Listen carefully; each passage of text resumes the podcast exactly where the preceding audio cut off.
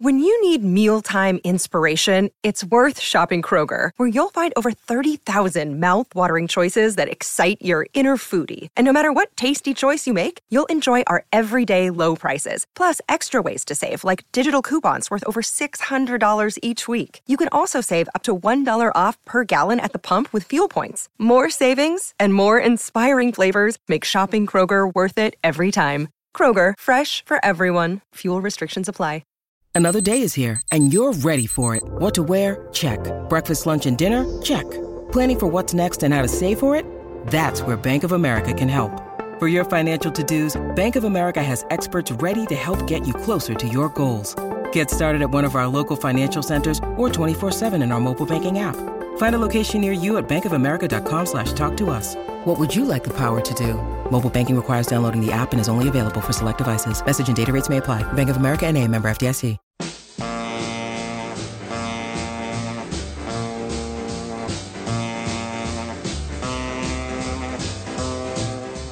Welcome to Let It Roll, the insanely ambitious musical history podcast hosted by Nate Wilcox. We've covered the early history of rock and roll, country music in the 20th century, the rise of hip hop, disco, electronic dance music, and heavy metal. Stay tuned for our histories of Broadway, opera, punk rock, jazz, blues, ragtime, Latin music, and gospel. Follow the Let It Roll podcast on Twitter at Let It Rollcast and check out our website at letitrollpodcast.com. Let It Roll is a Pantheon podcast, and you can listen to more great podcasts at www.pantheonpodcasts.com. Today, Nate welcomes back Garrett Cash for another installment of Holy Roll focused on Mahalia Jackson, the Queen of Gospel. Email us at letitrollpodcast at gmail.com. Pop in those earbuds and enjoy.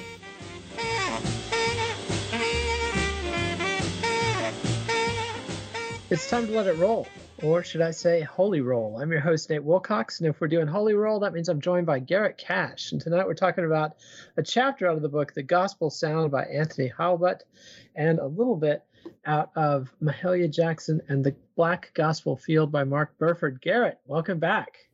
Thank you very much. Been a while. It has, it has, and we're coming up to the big one. Mahalia Jackson herself. Who is Mahalia Jackson? Well, she is uh, sort of, uh, in the eyes of America, the gospel singer. Uh, one of the quotes from our book that we are reading here, The Gospel Sound, says If America knows no other gospel singer, she has conferred a blessed status on Mahalia Jackson all by herself. Mahalia was the vocal, physical, spiritual symbol of gospel music, the superstar uh, of gospel music of the late 50s and early 60s. I mean, kind of the embodiment and uh, public image of gospel music. Yeah, absolutely. And I, I know I've said this several times before, but my parents had their Mahalia Jackson albums prominently displayed on their giant uh, wooden stereo uh, bookcase uh, thing. that great 50s hi-fi system that they had with the, the tweed speaker covers and the wooden lid on the top and everything. And Mahalia Jackson was prominently displayed and frequently played on there. Uh, I think you know for a lot of American liberals, she represented their ideal of acceptance and open-mindedness and welcomed her into their home on her Columbia record albums. But you know, one thing that I didn't really get was the magnitude of her success on Apollo starting in the mid 40s. Apollo is an independent label. Um, I guess best known for for for putting out records by Mahalia Jackson. What I didn't understand was that she had what two songs that sold a million copies. I know "Move On Up a Little Higher" did. Um, yeah, uh, that that one was the uh, I believe the very first gospel million selling record, and uh, I don't remember the title of another one if she had another uh, million seller, but I mean they they were big selling records. Period. I know that. I mean, in the uh, black community at the time, she was a superstar, and like the general uh, racial separation and divide of the era, you have these uh, separate worlds where she's really well known in the uh, black community, but is not known to the white quote unquote mainstream at the time at all until she starts appearing on uh, you know the big television shows like the what became the Ed Sullivan Show in the early 50s and whatnot.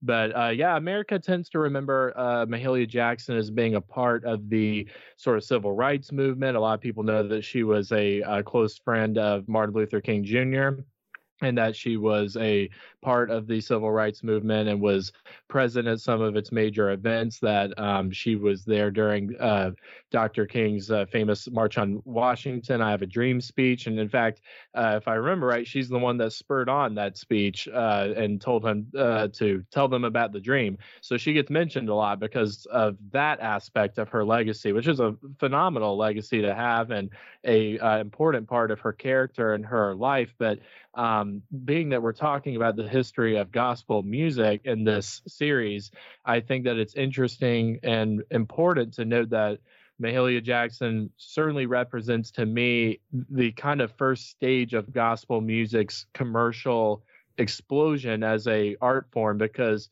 we do have in the uh, we've explored already a little bit in previous episodes if you the listener have not heard them we've talked about uh, the spirituals we've talked about the early gospel music when it was uh, sort of a uh, just offshoot of the blues um, the Thomas Dorsey uh, gospel songs, the early gospel songs, and she kind of comes right at this period where gospel is a little bit inchoate and is forming and growing. And she kind of becomes the first big figurehead of the movement that is able to bring a lot of people together to uh, appreciate what everybody can recognize as a truly gifted and phenomenal, talented singer and someone who has a lot of personal charisma and a larger than life kind of um, persona.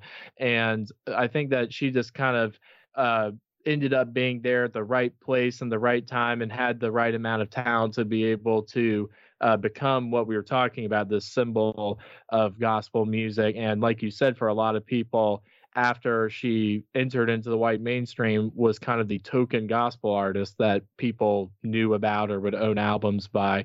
So i think that she's really important to look at as a great gospel singer, but also as an important cultural figurehead too. But I think in this episode, we're going to mostly look at her early life and her early gospel recordings, and um, I'm excited to kind of dive into these Apollo recordings because they really do showcase a great gospel artist, regardless of any other context.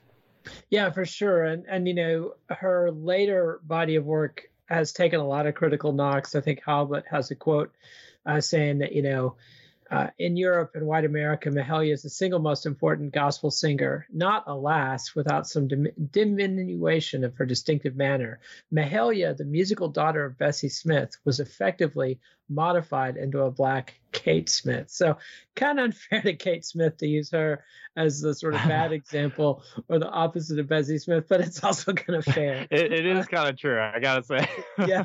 I, well, and, and and this is something that I mean, when we when we talk about a little bit of the later gospel artists, um, we're going to talk about how I guess the styles started really diver- there there are different styles of gospel music that start coming about in the 1950s especially because you have the quartets and then you have the solo singers. And in the 60s you have the explosion of the um, big choirs like the James Cleveland style. And so it starts kind of having just like how any genre has its own little subgenres gospel has its kind of subgenres and sub styles but um, Mahalia is kind of the ultimate solo singer uh, uh in terms of that area of gospel music. And I feel like in general, that style might be the most underappreciated out of all of the gospel styles because the quartet style went on to influence rock and roll greatly and so that has been widely acclaimed by all the fans of rock music or soul music because it's a clear predecessor. Um, the uh, choir style is the style that pretty much ended up becoming the dominant style even into the modern era. I mean, Kirk Franklin just won a bunch of Grammy Awards the other night, so it's obviously the dominant style still. But um, this solo style is the one that has kind of remained a little bit, um, I, I, hate to use the word outdated, but it's kind of not as uh, well regarded. And I feel like Mahalia has taken a little bit of a uh, critical hit for that. But I, even though this music does indeed have a little bit of a dated feel to it for its own, uh, I, I, guess, uh, being of it being a, a solo gospel singer, um, th- this is pretty much considered the prime example of that style. I think it's a very valid style, and that um, if you adjust your ears a little bit and allow your ears to experience something that you may not be as used to or understand having much of a direct connection to. I think this music is very, very moving and powerful and um, showcases a lot of uh, talent and expertise and uh, soulful emotion and a lot of things people enjoy in the stuff they're more familiar with. No doubt. And and this is going to be a little bit of a curveball because we're about to hear Nobody Knows You When You're Down and Out by Bessie Smith, the queen of the blues, the queen of the classic blues singers of the 1920s. When we come back, Garrett, you can tell us why we're hearing Bessie Smith on the Mahalia Jackson show.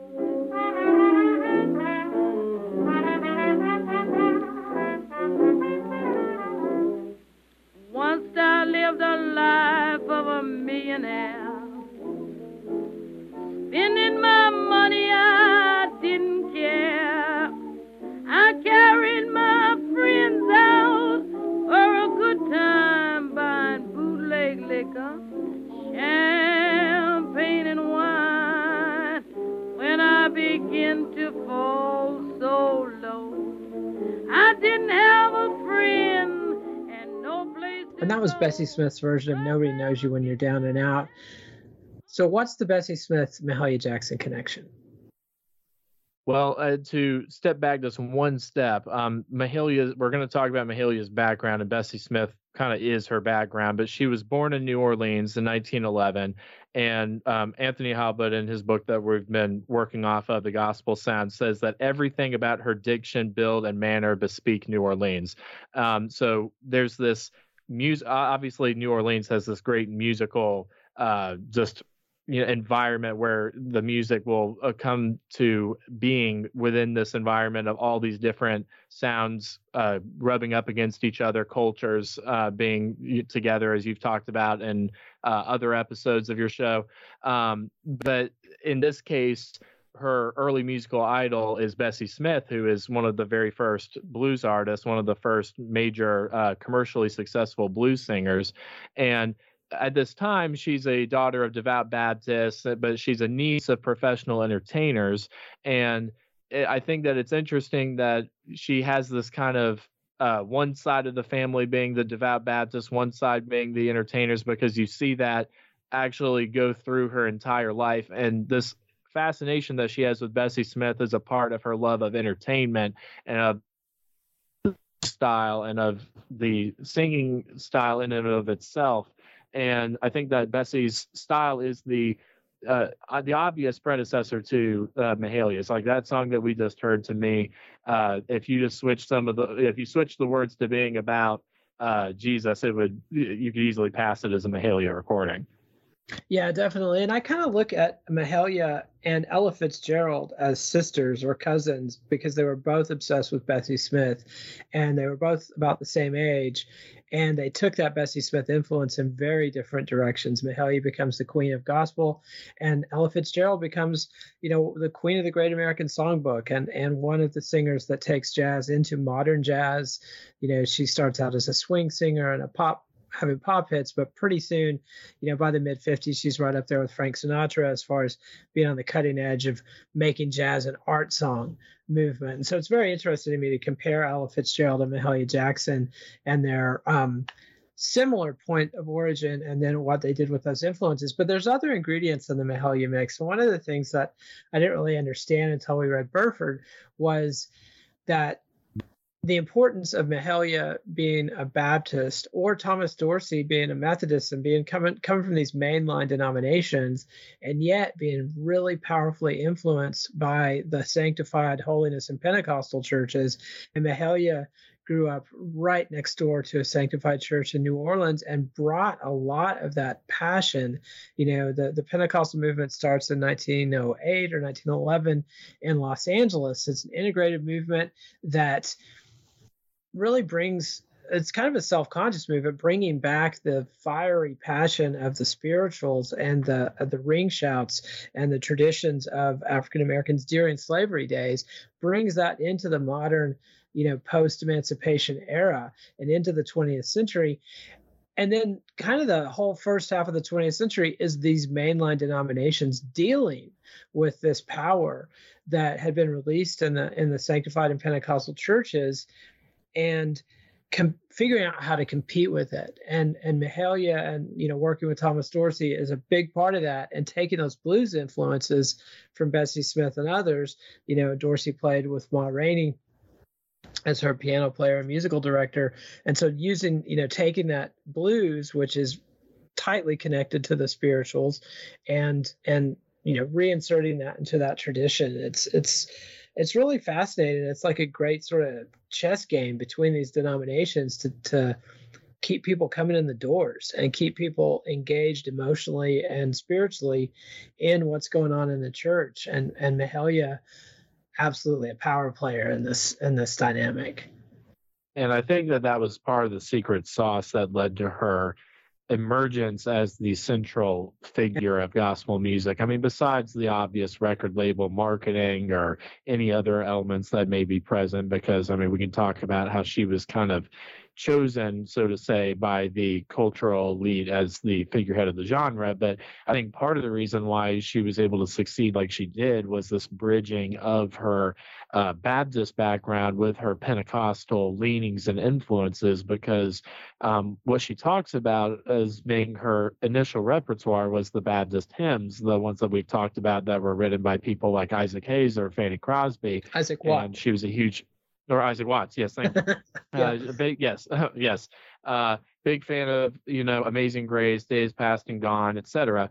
And she talks about how those hymns were the ones that had the uh, big influence on her and were to her the most powerful music that she could think of. And when she uh, would sing these hymns, though, what would come out was a Pentecostal singer, and that was what to me is the secret element of what she accomplished is that she's taking something that would have been well known and loved by one denomination and then injecting the uh, power and the uh, Holy Spirit, uh, you know, st- stretching out and the um, belting and the blues notes and whatnot from the and the improvisation from the Pentecostal side of things, and that that's what kind of gives her music its um, really unique aspects. Like when you listen to these Apollo recordings, what I hear is a person who loves hymns singing in a gospel style. Um, because there, she does sing a lot of blues tainted songs and whatnot, songs that sound like um, sort of uh, songs that had been originally blues songs that are now gospel songs, but you can tell a lot of them are pretty much just hymns that she's given the gospel treatment too. Yeah, absolutely. And and her passion for Isaac Watts, I mean, it seems like of the of the gospel artists we've talked about so far, she's the most vocal student of Isaac Watts and, and the one who's the most open about taking that British Anglo um, hymnal tradition and bringing it into the African American tradition. And you know, I mean, obviously that that that was a big part of what was going on with the spirituals as well is along with learning english which is kind of the software of our brains and then adding uh, these british songs and then taking the african songs and the african american songs as well creating that mix and mahalia um, kind of drawing back on these roots. You know, she's going all the way to the source of the hymns. She's going to the source of the source of the blues. She's going to the source of uh, know the music and, and reinvigorating. But let's hear our next song and this is god shall wipe all tears away written by antonio haskell sung by mahalia jackson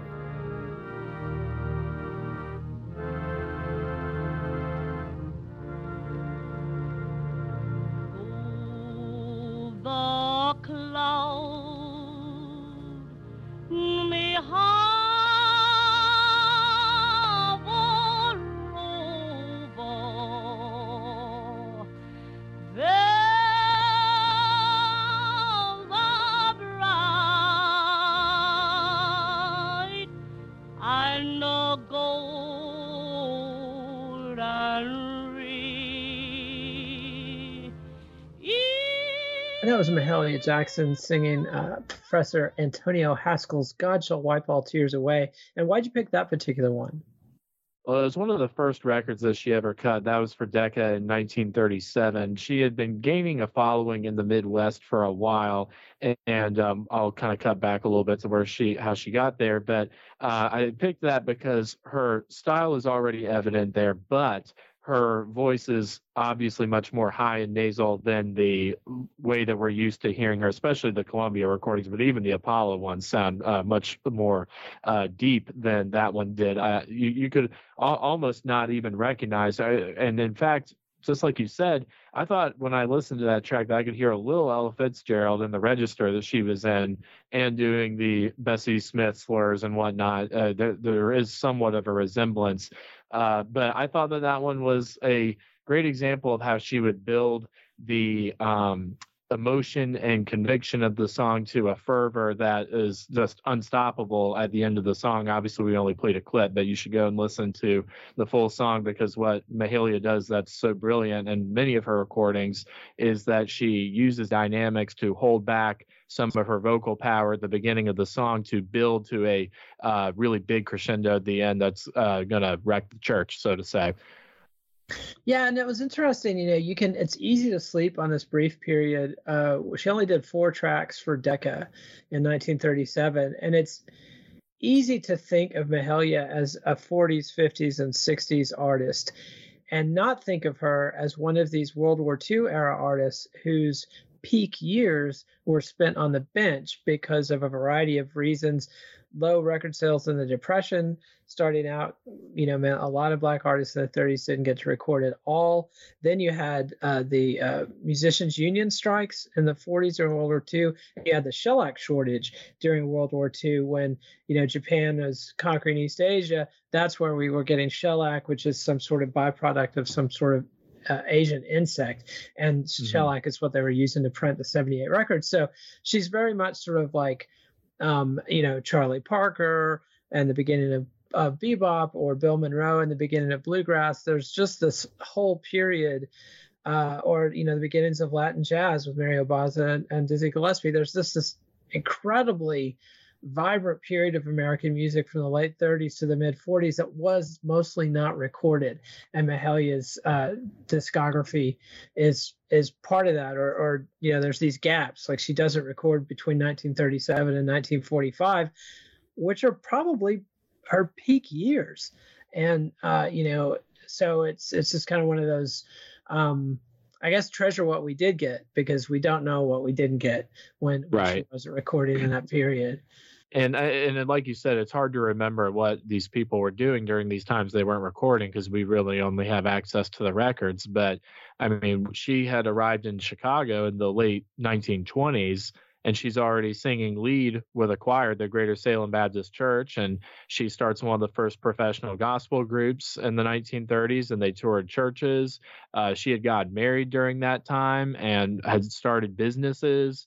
Um, so she was already showing a lot of the uh, pioneering spirit, the business spirit, and in general, just the um, fame for her vocal prowess was already cemented before she ever even uh, hit record at any given time.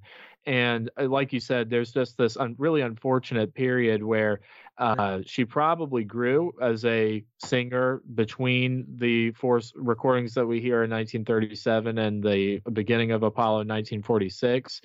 And it's really just a question of how much she grew and then um, her voice obviously would have changed or gone deeper. Uh, I, I tend to believe that the Apollo recordings could be her peak, really, because because at, at, that point she's having to use the studio rather than the church as a way to showcase her vocal powers because you got to remember she talks about this too that it was very hard for her to record at this time because when she was able to sing with the churches she had free reign to sing Amazing Grace for a half hour if she wanted to. But uh, unfortunately, at that time, there was no Grateful Dead recordings or anything like that where you could do a song for 30 minutes. Uh, I'd much rather hear Mahalia sing that for 30 minutes. I don't know. Sorry, Grateful Dead fans, but uh, but the uh, yeah, there was there was there was no chance that you were going to get to sing something for the amount of time that you would have sung it at a church. So she's having to cut down her improvisations and the way that she would normally do something down to three minutes. And I think that her entire approach is going to be different in the recording studio regardless. And so, yes, she was able to hone her church singing during that time, but I think that her recording singing probably was at the peak in Apollo still.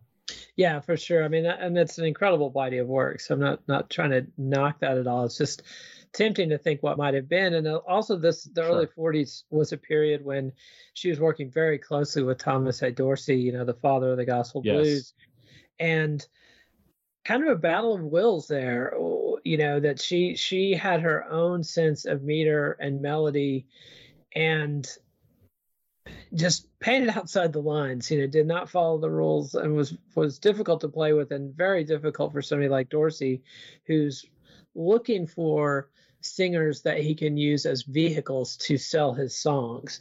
And uh, it worked together. So, so really, you have Thomas Dorsey as Phil Spector, and you have Mahalia Jackson as uh, uh, Willie Nelson. Maybe nobody can play behind her because she has no standard sense of meter or time. Yeah, something like that. She definitely got her own sense of time, and she does eventually put together her own little combo, um, and and you know as a key piano player that she plays with. Um, you know, for years and years. So we don't know what she sounded like when she was playing with Thomas A. Dorsey. They didn't record together, and that's just another one of those, one of those what ifs. Um, things. And, and he and he really struggled uh, to train her, but and yet he had so much success with her, and that had to be an interesting uh, thing for him to see. That of course we've seen Thomas Dorsey as being the uh, central figure up until this time, where I mean he's the one that's writing the songs and he's uh, having you know working with Sallie Martin to bring them to the churches, and he's the the one uh, out there making these uh, choirs happen and the gospel uh, groups and um, re- really is just the, the, the man kind of spearheading and pioneering this genre. And here comes somebody that he's going to try to mold just like he's done with everybody else, and she just totally does not fit in into what he's trying to do. But she's uh, re- really reaching new heights.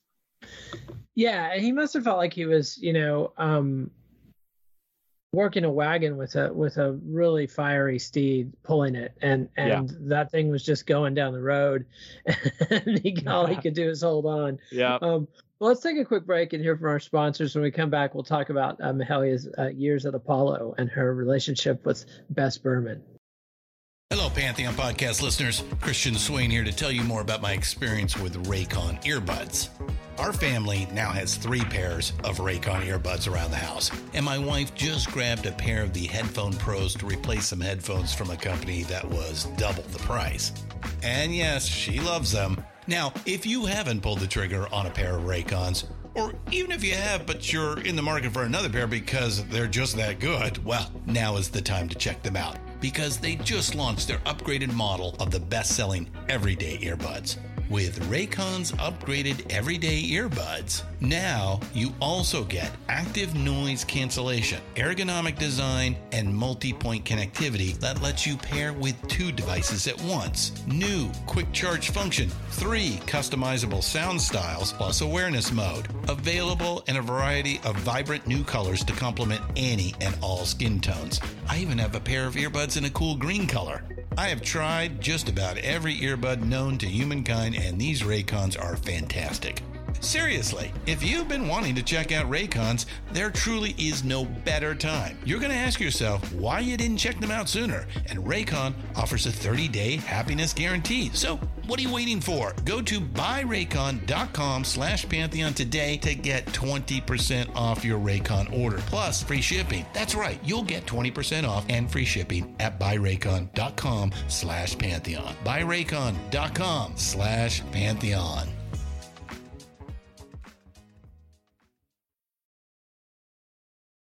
So one other thing we haven't talked about is that early on when she came to Chicago, she was immediately uh, you know, singing lead in big churches and, and singing with gospel groups and drawing a lot of attention, but she was also getting some pushback uh, for her flirtatious manner and her her active dancing when she performed, you know, and saying things like, uh, "Surely, out of all these handsome men in this congregation, I can find me a good husband" and stuff like that.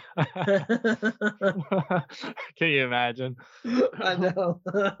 well, and, and, what's funny about this, and if you're not familiar with Mahalia Jackson, you're listening to this, you you may have never seen a picture of her or anything like that, but if if you have what you've probably seen is a picture of a woman uh, who's a uh, middle-aged African American woman in a very drab-looking outfit, some kind of a black robe, something like that. Hands clasped together up towards heaven, eyes up to the sky, uh, maybe a little tear coming down the cheek. I mean, very dignified and reverent and uh, you know very very faithful looking and this is the image of mahalia jackson is as this um, just super spiritual woman that was just always in a state of prayer no matter what and uh, people forget that she kind of had this period of being a little bit of a you know holy rocker. She would really perform and entertain and she would do uh, just uh, very very sexual crazy things like lifting up enough uh, uh, you know of her dress that you could see a little bit of her ankle just shocking things.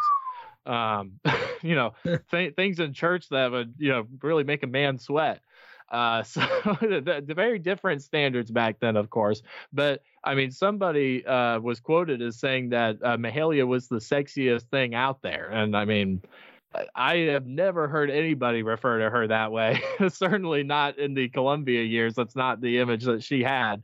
But in these gospel years, that was she had this whole kind of uh, sexy, very uh, energetic, spunky, flirtatious kind of image.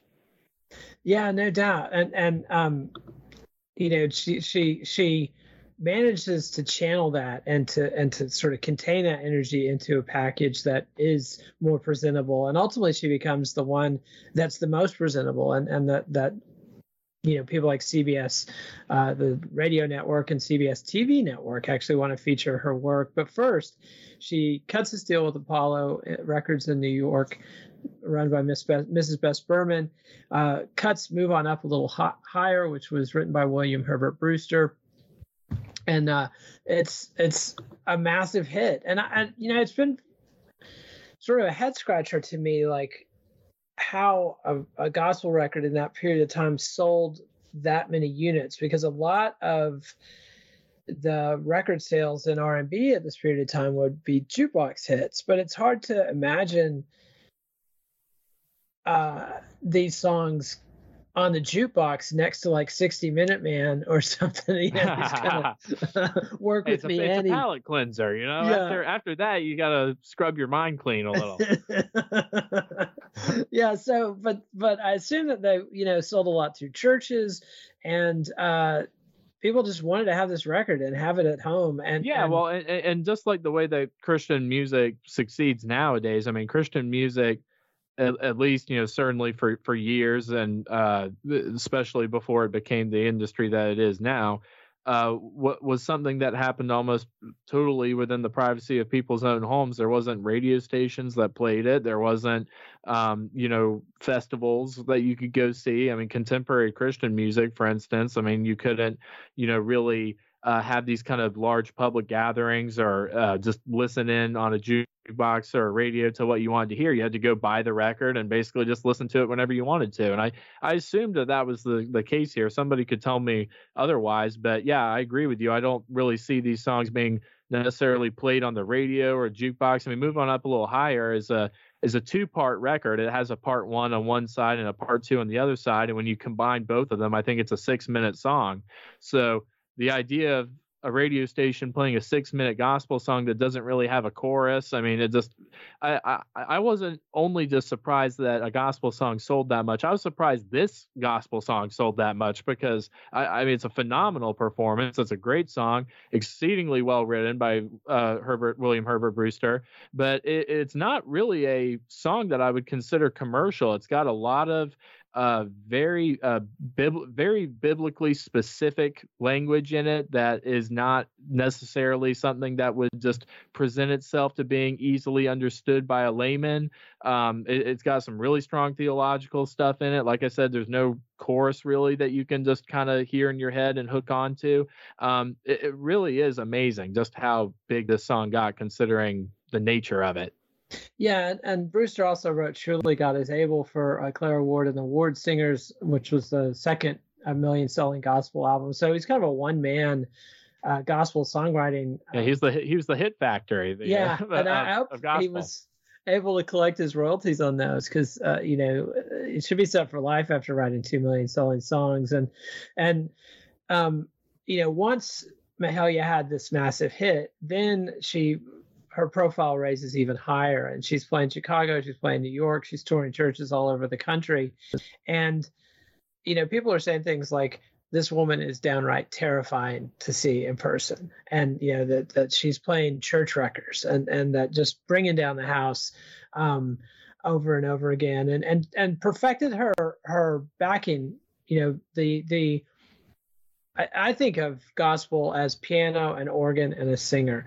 And, you know, with Mildred Falls on piano and Blind Francis on organ, Mahalia kind of perfected that. Sometimes they would have Sam Patterson on guitar or others, but frequently it's just that piano and organ. And it's that same combination that you know Bob Dylan or Ray Charles made such uh, hay with in the '60s as part of their R&B and rock sounds, and and you know it's it's it's interesting. It's not something I would have thought where did this stuff come from? Like my first exposure to Bob Dylan, I was not thinking, oh, this is the Black Church. you know, I was thinking, right, right. this is this crazy folky, uh, you know, singing these psychedelic lyrics and everything. But but musically, he's he's drawn very much on what Mahalia was doing. Just 15. well, and you and you can hear this sound in weird places. Like I mean, just as a very recent example, I happened to be playing um, Billy Joel's uh, multi 10 times multi platinum hit record, The Stranger, last night. And the very last song on is called Everybody Has a Dream. And if you go listen to that right now, guess what? The first thing you're going to hear is piano and an organ. There you I mean, go. it's like I mean, it, like like that that song is meant to sound like a gospel song, and that's the sound right there. And I mean, it's just uh, uh amazing how that uh, texture and that combination really became the bedrock of soul and rock and all that, as you were saying. Um, and of course, in the 70s, you have that combination being used a lot with these big rock orchestrations of the Leon Russell and George Harrison variety. And I mean, it just, it, it really is the, these kind of central element to a lot of that stuff and and it's interesting how versatile that sound has been because like you said it goes all the way back to here where it's really just that sound in her voice and then it's been used in so many different other combinations as you know adding that gospel texture to something. Yeah absolutely. Let's go ahead and hear our third song. And this is the famous move on up a little higher by william herbert brewster performed by mahalia jackson sells a million on apollo records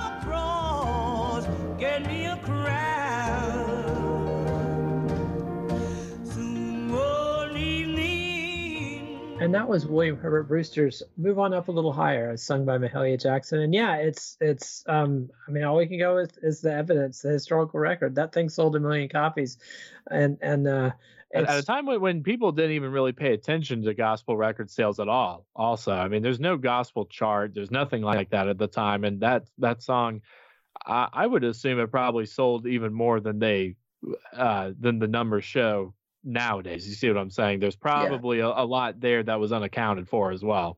It's it's that's that's definitely a live suspicion, and Miss Berman might have been hiding some of the sales. Uh-huh, might have been hiding some of those numbers. Yeah, an extra, yeah. an extra million under the table.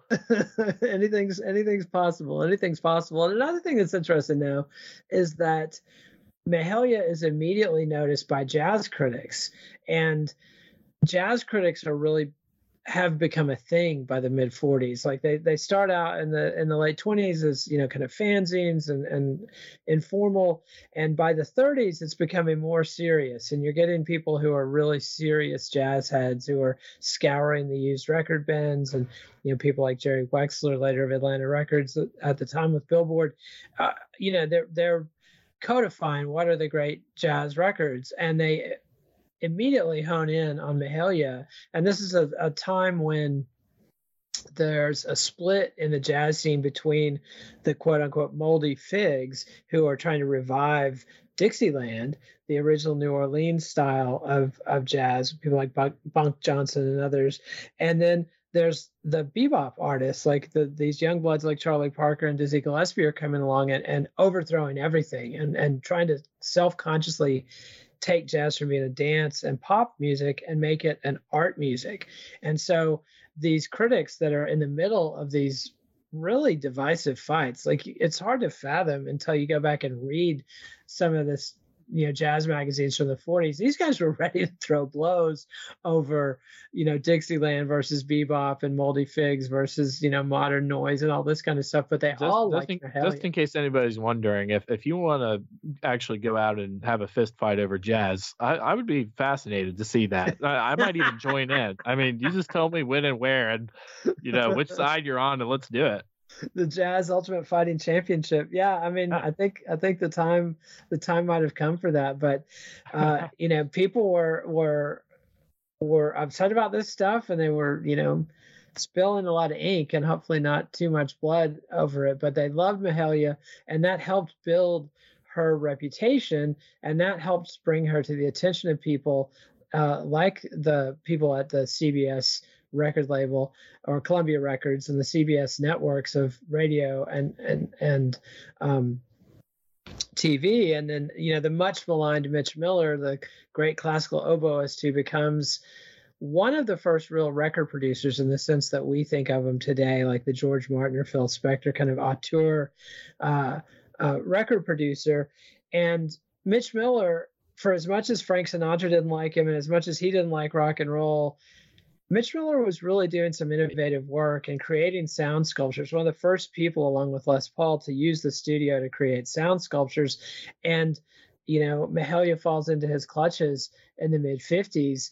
And, um, you know, it's it's a it's a definitely an interesting period of of cultural collision because it's a period when religious songs, not necessarily gospel songs or spirituals or hymns, but religious songs. These are pop songs with religious references written for the pop market are immense. And so, you know, that's kind of the the market. And we're talking about songs like uh, "Forget Your Troubles," "Come On, Get Happy," "The Lord's Gonna Take Your Cares Away," or songs like uh, "You Got to Walk Down That Lonesome Road." Uh, these songs that are pop songs of the era, but they have this semi or even sometimes outright religious message, but they are accepted and recorded by the era's major uh, pop stars. Yeah, and and and it's a big phenomenon, and it's part of that whole Cold War package where you know, America's been through World War II and the Depression, and they're coming out of that and rolling right into this conflict with um, communist Russia, communist Soviet Union, and it becomes this global ideological conflict. And Americans are terrified of of nuclear bombs. The hydrogen bomb's just been invented, and you know this this concept that human beings can actually deliberately destroy all life on Earth is is new and overwhelming. And these religious songs are part of a sort of socio-political effort to beat back the commies and and you know center the church in American life as as a core part of the American capitalist value system that's going to you know resist communism and, and resist Uncle Joe Stalin and his attempts to take over the world. So Mahalia is you know kind of on the front lines of the Cold War through this whole period, um, and it's just fascinating to think about like. There's a lot more going on than you can get just hearing Mahalia struggling with overproduction and corny material. right. a lot a lot more going on. But do you want to talk about the Apollo period a little more? Is there what else do you want to say about the Apollo period before we totally switch to the Columbia? So the the Apollo period and and something we're going to talk about a little more in the the next episode. Um, we're, we're uh, I don't know if have we officially booked uh, Mr. Burford or we uh, he's agreed to come on the show, and so we'll have him next time. The, the hard part is going to get all three of us there. But. Yes, yeah, we'll, we'll we'll figure that out. But uh, we we read this book um, in preparation for talking about Mahalia that is called Mahalia Jackson and the Black Gospel Field by Mark Burford. And this book um, really blew me and Nathan both away because um, it, it's a book that does not it's not a book really strictly about Mahalia Jackson at all. I think we had uh, both uh, got read it thinking that we were about to read a regular biography of Mahalia Jackson. And instead, we got this uh, incredible scholarly work on her early years and especially on her Apollo recordings and the uh, musical specifics of it and the uh, just really looking at all this cultural context that we're talking about and, in the business someone, context Yes, exactly. And if you, you're someone that likes a good old fashioned deep dive into a subject, this book is really a phenomenal uh, source that I wish we had more gospel books that were uh, this well written and well thought out and well researched because, frankly, there's just not that much out there in comparison to a lot of other genres like blues or uh, country or jazz and rock and um, Mr. Burford is certainly to uh, uh, be given respect for uh, writing something with, you know, so much uh, uh, passion and intellectual brilliance. And the and the reason why I bring this up is that uh, the book really focuses a lot on the recordings that Mahalia made at Apollo and what he does is he really dives deep into all the different implications both musically and socially culturally um, you know, spiritually, etc., that come with these recordings that um, they are not frequently thought of as some of the greatest recordings ever made by 20th century artists, the way that maybe Elvis at Sun is, or um, you know Sam Cooke with the Soul Stirrers, or uh, Louis Armstrong with his Hot Five.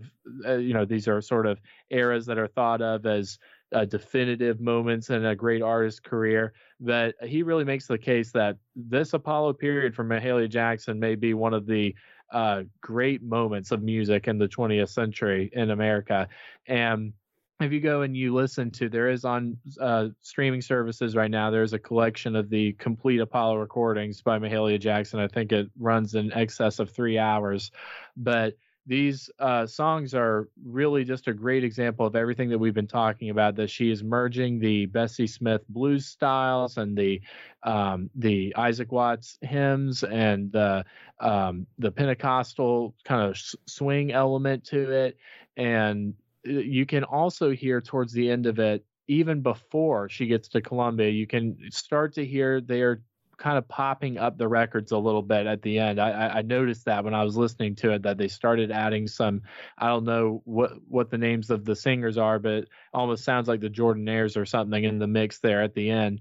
So it, I I won't lay the blame of all that completely at the feet of Columbia. It's just kind of the way that the world was changing at the time. But for a while there, Mahalia Jackson was doing recordings that, on Apollo that really are definitive gospel recordings of their period because as we said the instrumentation the material that she was singing the um, people who had written these songs and the performances all exemplify in the best way what gospel music was at that time and what it wasn't when it changed in the 50s because at this time these songs are written by people like your William Herbert Brewsters and Thomas Dorseys um, people, uh, Robert Anderson, people that are the early gospel writers before it becomes the Tin Pan Alley writers attempting to sound like gospel. And so what you're getting is the true gospel material sung in the true gospel way with what was the traditional or accepted gospel instrumentation at the time, which is not what happens at Columbia where all that changed. Yeah, very much. Let's hear our final song. This is Mahalia Jackson doing Let the Church Roll On.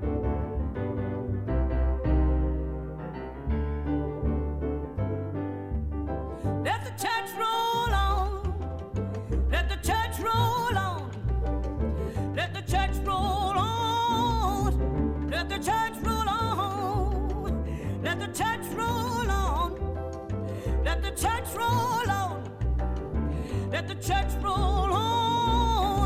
Let the on. Member in the church. If a member in the church. And he won't do right. And he won't do right. Tell me what we gonna do. Now what should we do? Let the church on. And that was Mahalia Jackson singing "Let the Church Roll On." And why did you pick this one? Uh, I picked this one because it sort of exemplifies the transition that I was talking about right there, where she has this period in the early to mid 50s where the material and the style of the recordings is still very much in the vein of what she had been doing on Apollo in the late 40s.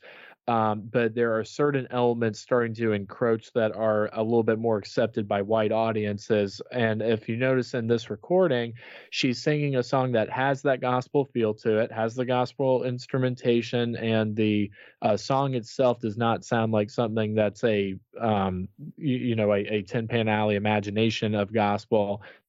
Um, but you will notice that there is what at least uh, to, to my ears sounds like a Southern gospel quartet singing with her of the uh, Jordanaires or Statesmen variety. I'm not sure exactly which one. Sounds kind of like the Jordanaires to me, um, and and that lends a whole different flavor to the recording just by adding that because that was not really present on any of her um, Apollo recordings. And when you add that element to it, it instantly sounds more like 50s style gospel than what had come before it. So I think that it's an interesting uh, portrait of a era kind of moving from one sound and aesthetic and arrangement style to another. Yeah, and that and that merging of the black gospel tradition and the white southern gospel tradition. Yes. That's pretty much what Elvis is going to be obsessed with in his 70s uh, Vegas period and and his 70s touring package is, you know, putting together uh, a, a white southern gospel quartet and a black uh, Southern gospel quartet in the same basically orchestra you know yeah and, and, that was one element that i noticed when i picked this song was that if you listen to the backing vocals by the southern gospel group that sing with her they sound remarkably like what would be on any given elvis album at the time. And uh, her vocal performance also sounds like what elvis would have been attempting to do in such a recording. So it, it's setting a precedent that i think a lot of people they know that when Elvis is performing like that, that he's doing gospel, but they don't know exactly from where. But if you listen to that recording, that is the exact pattern that he was trying to replicate when he would go into the studio with the Jordanaires. Yeah, and the odds of Elvis knowing that record are roughly hundred percent. Uh, absolutely, hundred and ten percent for sure. Yeah, he, yeah. He, he knew it. He knew that record, and I am so sure that when he walked into a studio with Felton Jarvis or whoever and brought his little stack of gospel records with him that he wanted to try to replicate. That was probably one of them. Yeah. Um, and, and, and I wanted to uh, quote, uh, I thought that this was a great summary of sort of what we were talking about here that um, Anthony Heilbut says in the gospel sound. He says that um, the rub of Jackson's church roots and pop cultural celebrity made her a field straddling anomaly,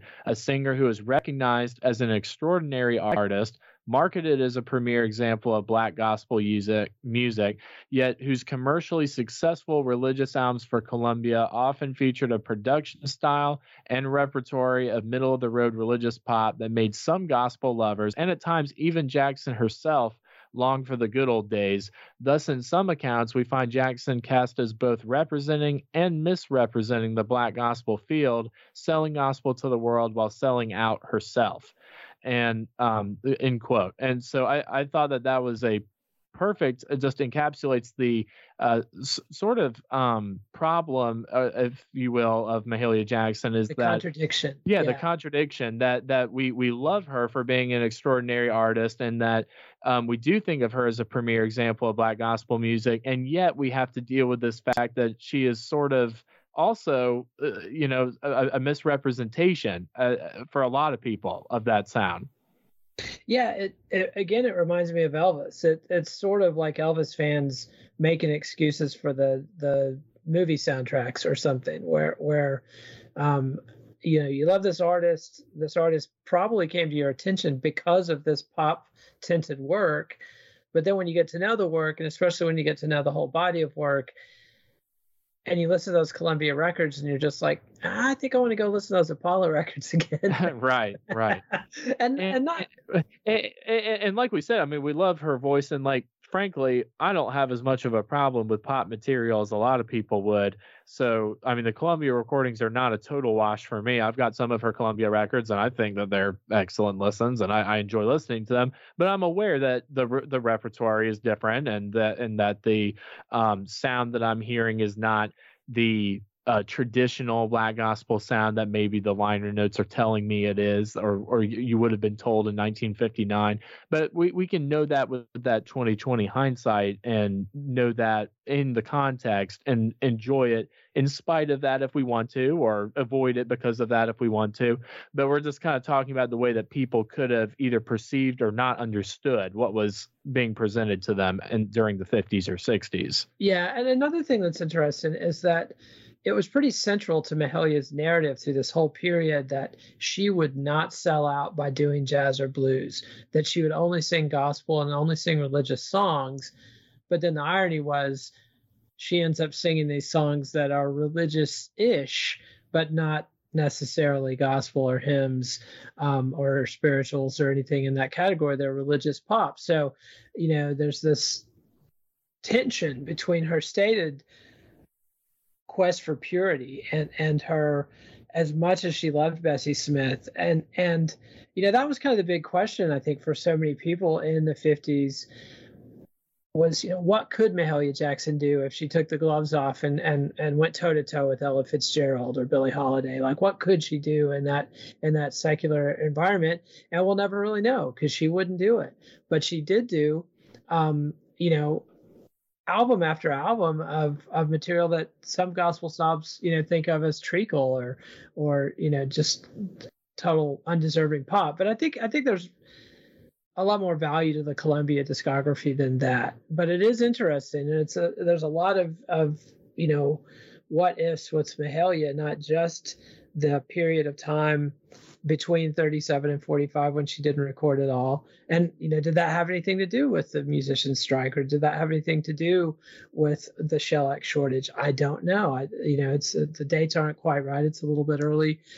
Um, basically there just wasn't that much of a gospel record industry yet. Mahalia pretty much invents it with uh, when she goes to apollo and starts moving units.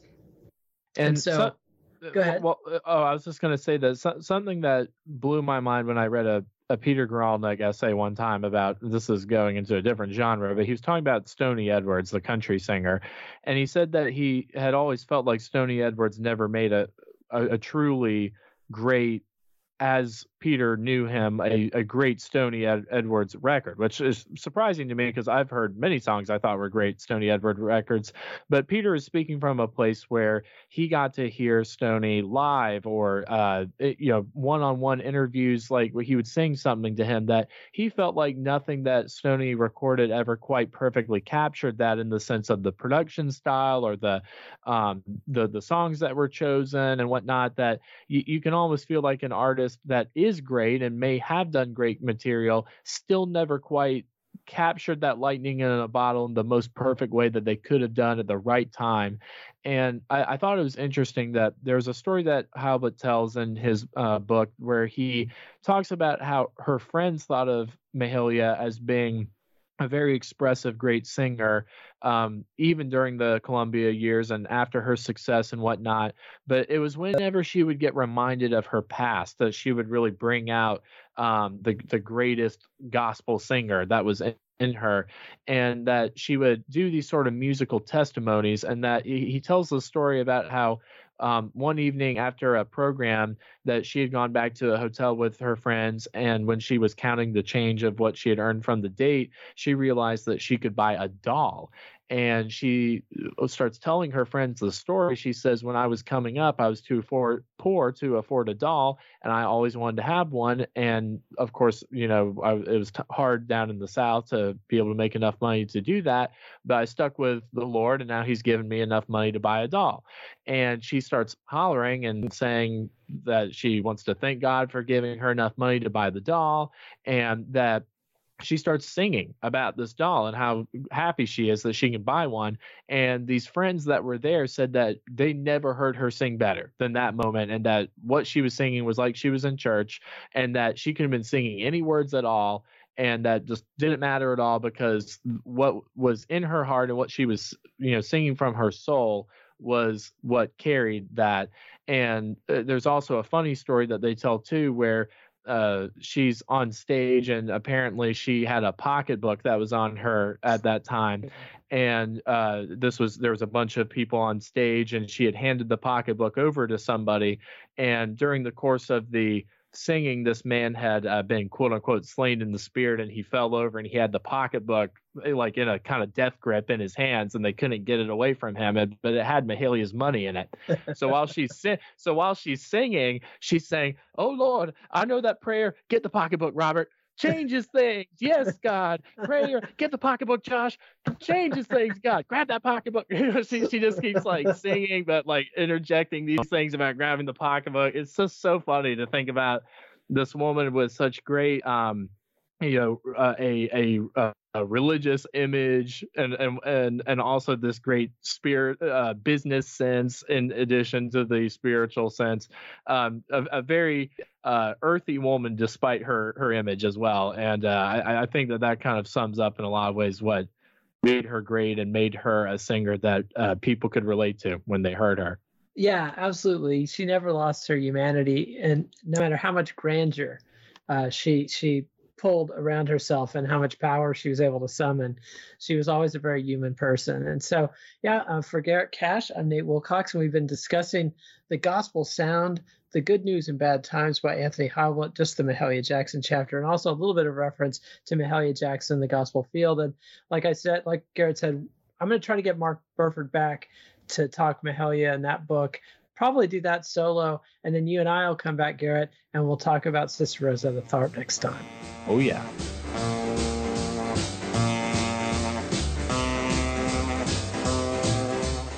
Follow the Let It Roll podcast on Twitter at Let It Rollcast and check out our website at letitrollpodcast.com.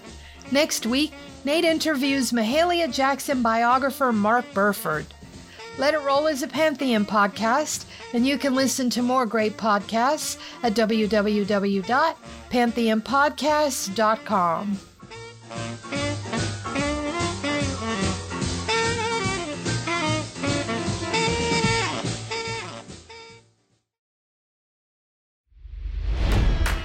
It's NFL draft season, and that means it's time to start thinking about fantasy football.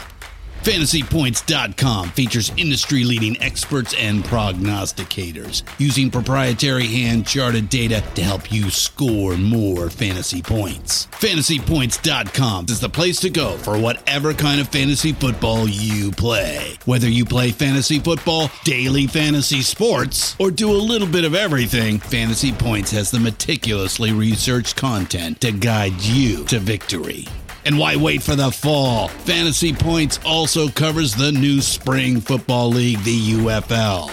Join the guru, John Hansen, Scott Barrett, Joe Dolan, and other massive names in the fantasy football universe with an exclusive offer. Use code Pantheon for 15% off any fantasy points package, including the all in package, with access to every article, tool, and data nugget that Fantasy Points has to offer. That's fantasypoints.com and code Pantheon for 15% off at Fantasy Points. Fantasypoints.com, code Pantheon. Score more fantasy points.